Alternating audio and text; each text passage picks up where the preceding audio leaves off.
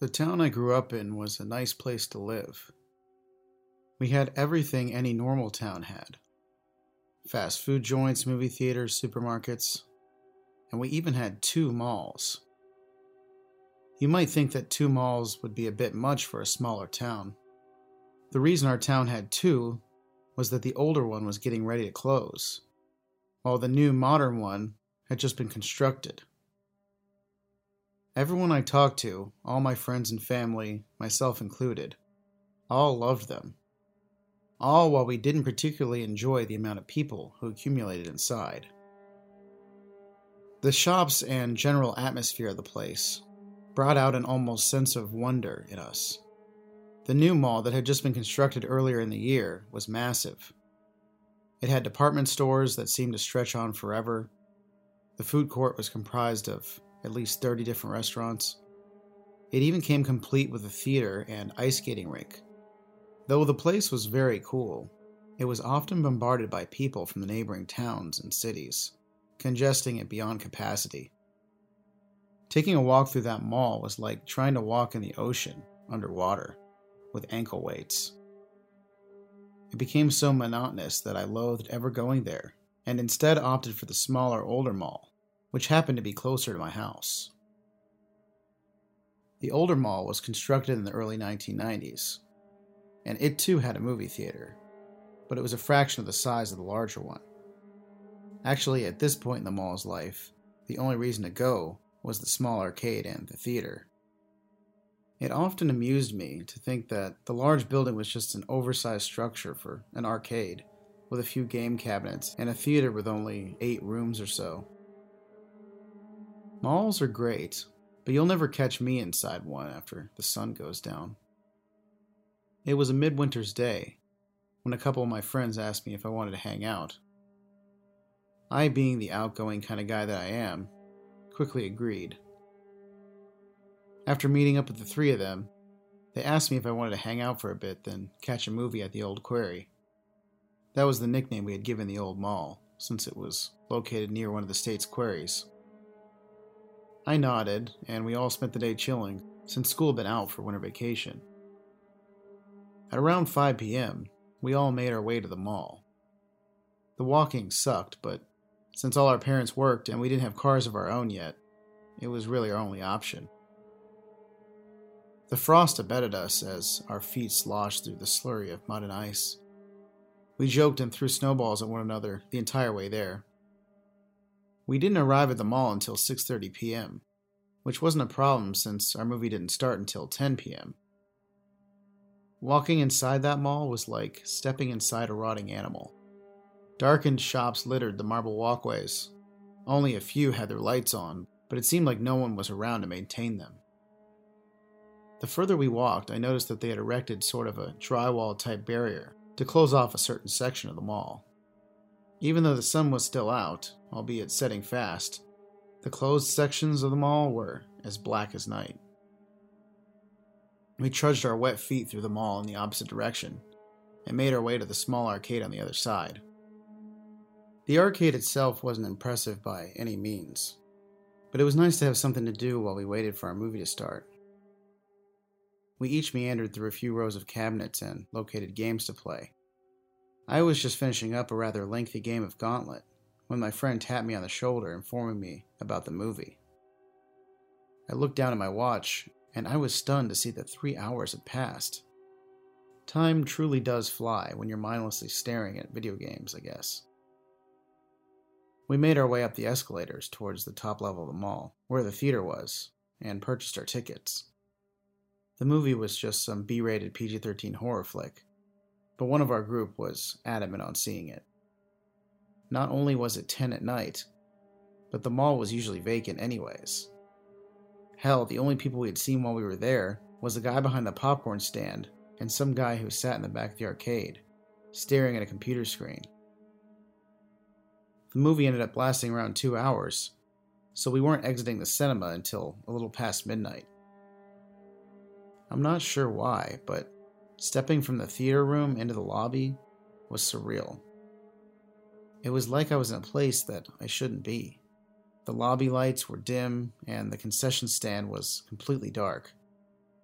One of my friends joked about going behind the counter and swiping some candy for the road, but his conscience got the better of him, and he just continued walking along with us. Standing at the top of the escalators, we had a view of the entire mall.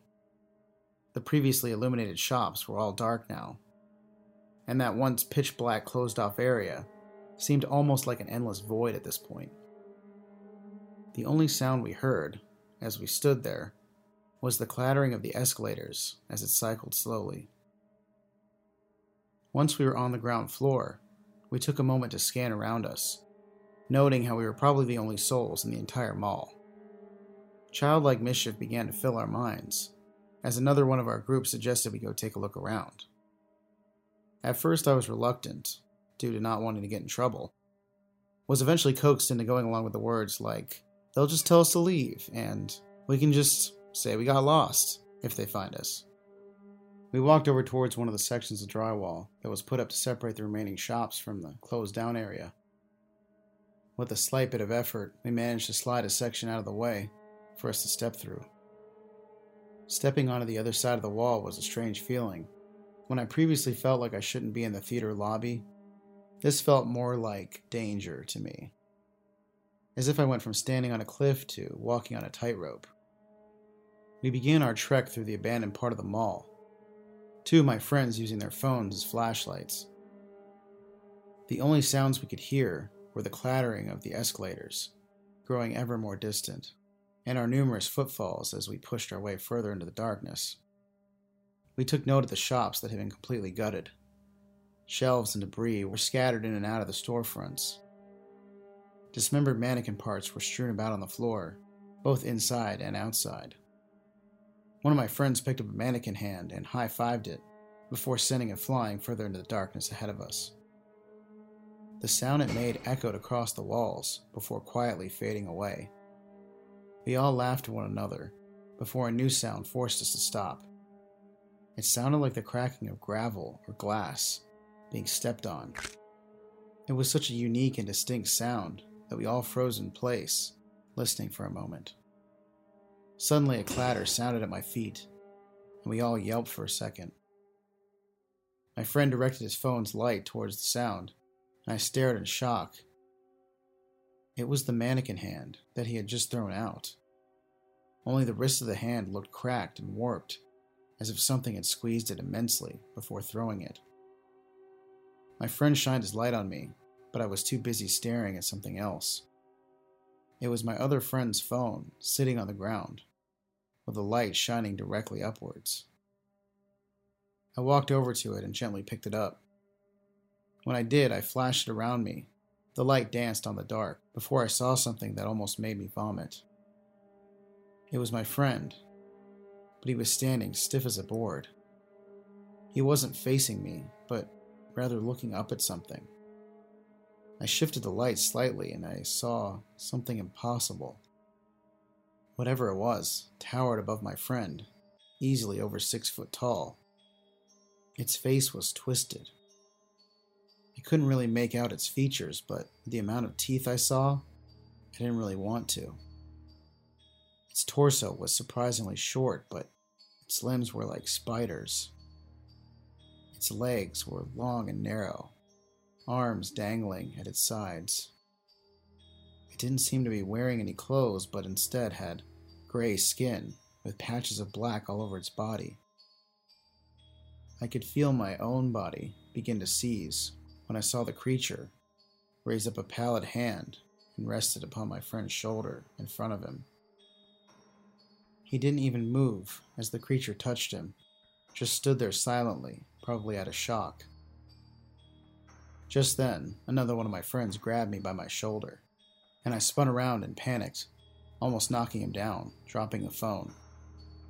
He told me we needed to leave now, as I scrambled to pick the phone back up. When I turned, I flashed the light back on the spot from before, but my friend and the creature had vanished. In a panic, we all ran out of there as fast as we could. The entire trek home, we talked about what we had seen and what we thought had happened to our friend. One of my friends said that they had just seen him standing there vacantly. The other one saying that he could only see me in the dark holding my flashlight. I told them all what I had seen, and if they had not been there, they probably wouldn't have believed me. We all argued about what we should do, if we should tell our parents or just pretend like it never happened. They were both in favor of acting like it never happened, but I couldn't just let one of my friends get hurt and not do anything about it. So, about an hour after we got home, I made my way over to my friend's house, the one who we left behind. I knocked on his door, and his mother answered. I told her that I really needed to tell her something important. But just before I could find the words, I saw him. My friend. Sitting at their dinner table, staring blankly at the ground. I then asked if I could talk to him, but she said that he had only gotten home a few minutes ago and that he wasn't feeling very well. I returned his phone while I stood there and then headed home. I hadn't talked to or even seen my friend over the next two weeks when suddenly I was passing by and there was a for sale sign in their front yard with a large sold sticker plastered across it. I'm not sure what happened to my friend or why his family moved suddenly. I don't know who or what that creature was, but I don't think I will ever go to a mall after dark again and I would advise you all to do the same.